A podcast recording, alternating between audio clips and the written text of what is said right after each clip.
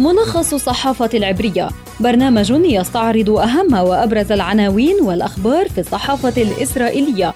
ملخص الصحافة العبرية زبدة القيل والقال في صحافة إسرائيل. أهلا بكم مستمعينا في ملخص الصحافة العبرية. معكم في الإعداد والتقديم عبر شبكة أجيال الإذاعية خلدون البرغوثي وفيما يلي أبرز ما تناولت وسائل الإعلام العبرية صباح اليوم. صحيفة يدعوت أحرونوت تكتب المحكمة الإسرائيلية العليا ستقرر اليوم إن كانت ستلغي إدانة قاتل أسرة دوابشي بدعوى استخدام التعذيب خلال التحقيق معه. وفي عنوانها الرئيسي تكتب يدعوت أحرونوت بعد إزالة التهديد بالإضراب مليونان ونصف مليون تلميذ يتوجهون إلى المدارس صباح اليوم في إسرائيل. القناة الثالث عشر تقول إن الرئيس الأمريكي جو بايدن أبلغ لبيد أن لإسرائيل الحرية في العمل ضد إيران.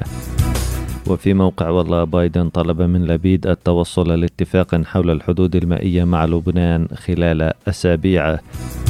عن ذلك تقول صحيفتها آريتس لبيد تحدث هاتفيا مع بايدن الذي أكد على التزامه بأمن إسرائيل وتفوقها النوعية.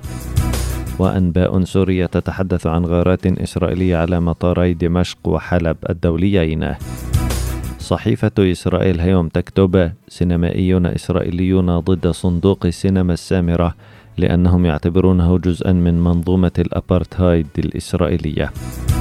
وخليل عواودي يوقف إضرابه عن الطعام تكتب صحيفة إسرائيل هيوم. في هيئة البث الإسرائيلية الأسير عواود المضرب عن الطعام سيطلق سراحه الشهر المقبل.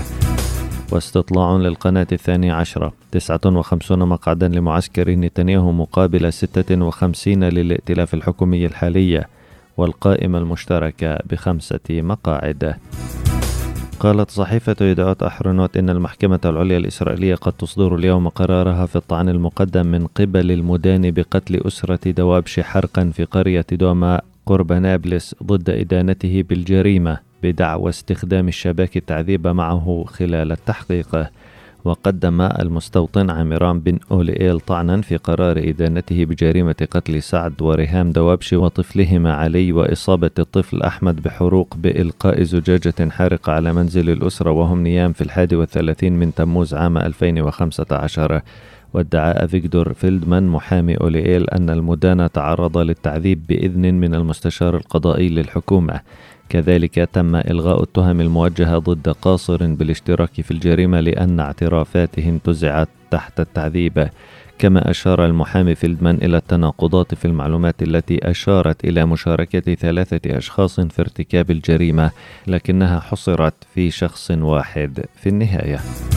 قالت صحيفة إسرائيل هيوم إن 150 من العاملين في قطاع السينما الإسرائيلية وقعوا رسالة ضد المشاركة في فعاليات ما يسمى مهرجان صندوق السامرة للسينما.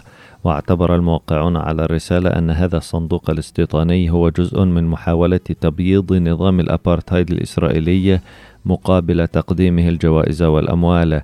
وأضافوا أن تنظيم مهرجان سينمائي في مستوطنات الضفة يعني محو الخط الأخضر والتوحيد بين نظام أبارتهايد عسكري ونظام سياسي مدني حسب وصفهما. كما يعمل هذا الصندوق على التغطية على العنف الممنهج وانتهاك حقوق الإنسان في الأراضي المحتلة ليكون بذلك جزءا من نظام الأبارتهايد.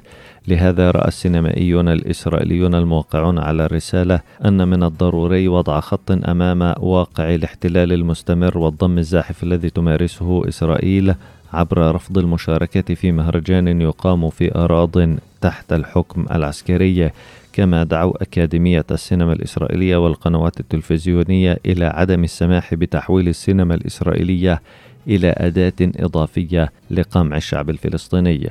وأشارت الرسالة إلى أن قادة صندوق السامرة للسينما هم يوسي دجان رئيس ما يسمى المجلس الإقليمي لمستوطنات السامرة وإستر ألوش المتحدثة باسم المجلس. نهاية حلقتنا من ملخص الصحافة العبرية أعدها وقدمها لكم عبر شبكة أجيال الإذاعية خلدون البرغوثي. أطيب التحيات إلى اللقاء.